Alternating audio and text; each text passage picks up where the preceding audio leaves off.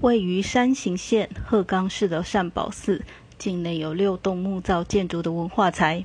除了巨大的木结构之外，上头精雕细琢的狮子、凤凰等各种装饰造型，都是当时负责建造的木工大师倾注灵魂的高超之作。气势惊人的总门、山门、五重塔是由榉木搭建而成。榉木质地坚硬，是建筑的上等材料，颜色赭红，木纹明显。按纹路走向雕成动物，更是有水灵灵的感觉。在一八五六年时重建的总门，是以十二地支生肖为主体雕刻来做装饰，而这个雕刻是由木工师傅剑持藤吉在他三十岁左右的全力之作，尤其是狮子的造型与魄力，更是值得一看。不过，在这十二生肖的雕刻当中，目前缺了鸡的雕刻，因为二次世界大战的时候被偷走了。另外，龙却不是以龙的姿态来做雕刻的，我看起来倒觉得它像是大象呢。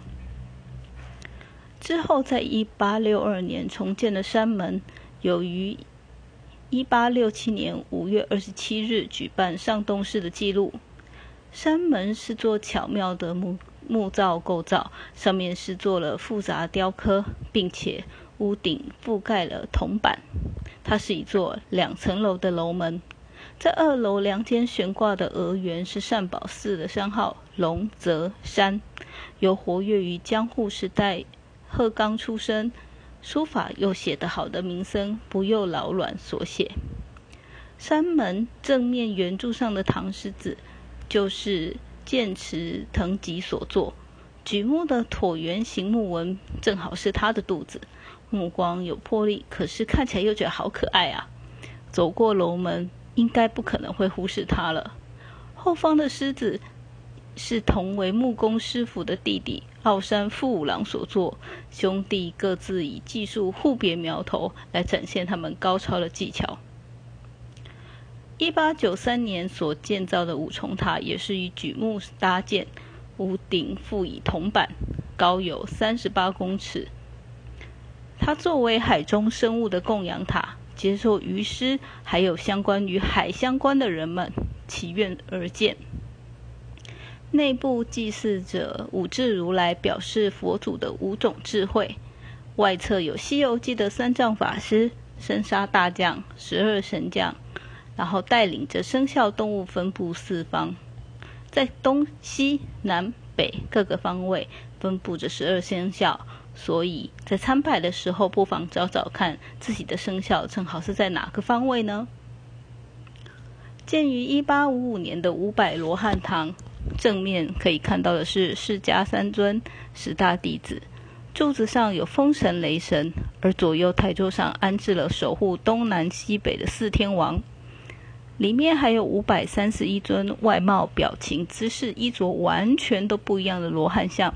是北前船赚了大钱的商人们所捐赠，可以感受到北前船西回航路的繁荣是非常贵重的文化遗产。在没有摄影技术的年代，从如此多的罗汉像当中，若找到像是过世亲人的样貌，可以膜拜该罗汉像来取得一点慰藉。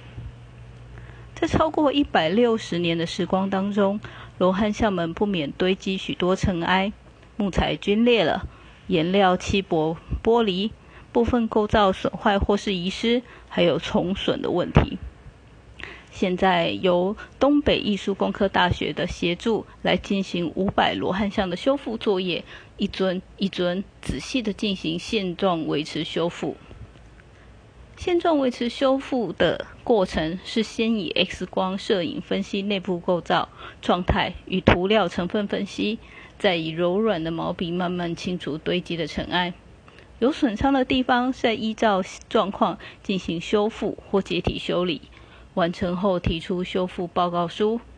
预计会在二零三五年将五百三十一尊罗汉像修复完毕。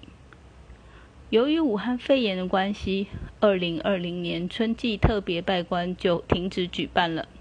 一般参访民众并没有办法进入五百罗汉堂，不过可以联系四方事先预约团体导览。至于秋季拜官，通常是在九月中的周六跟十一月下旬到十一月下旬的周日，这个时候所举办的秋季特别拜官，到底会不会举办呢？细节还没有确定，要看疫情恢复的状况。在实施特别拜官的开放时间，可以付拜官料五百日元，参观罗汉堂、本堂、龙王殿、慈照殿。票券背后有蛇纹石巡回的盖章处，在本堂里是有八个蛇纹石，这些石头都是在自然滚动冲击之下形成像是蛇的形状，而且栩栩如生。可以摸摸石头获得龙神的加持，盖完八个章就可以集成诸愿成就，如意吉祥。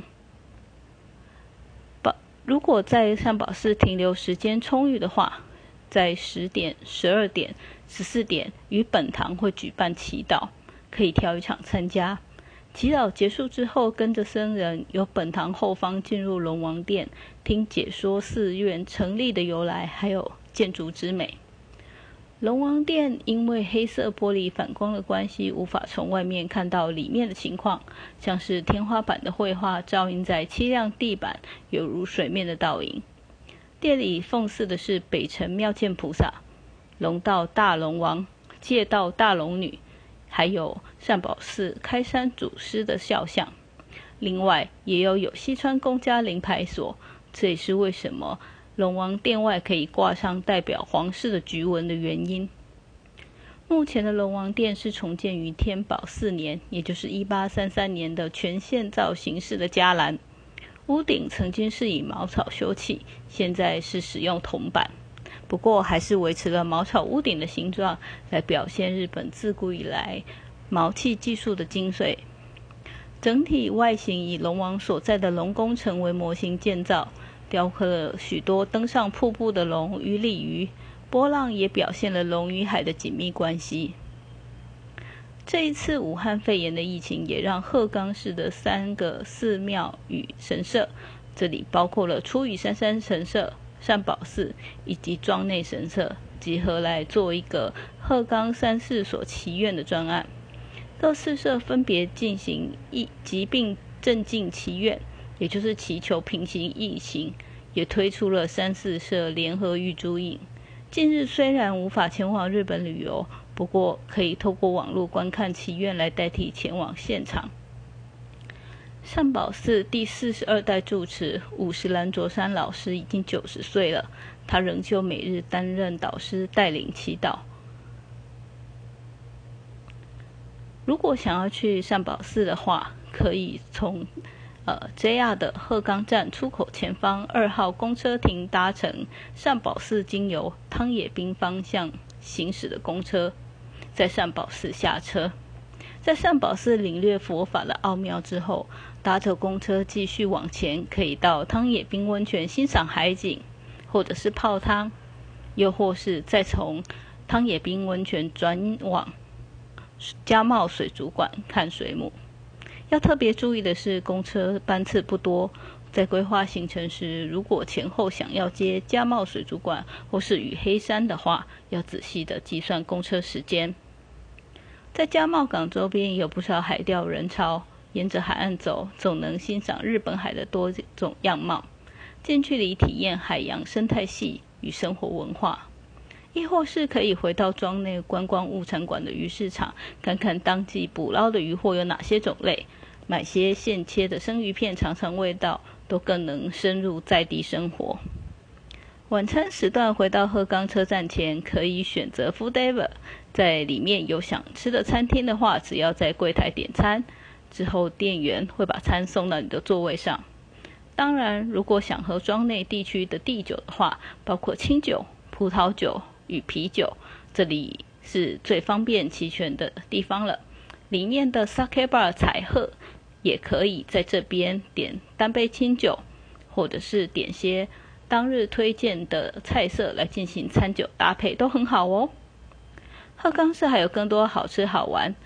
有兴趣前往鹤冈市的话，也欢迎报名九喵的一对一酒造旅游规划术讲座，九十分钟让你知道如何如何掌握日本东北地区的交通，来规划属于自我风格的风土自由行哦。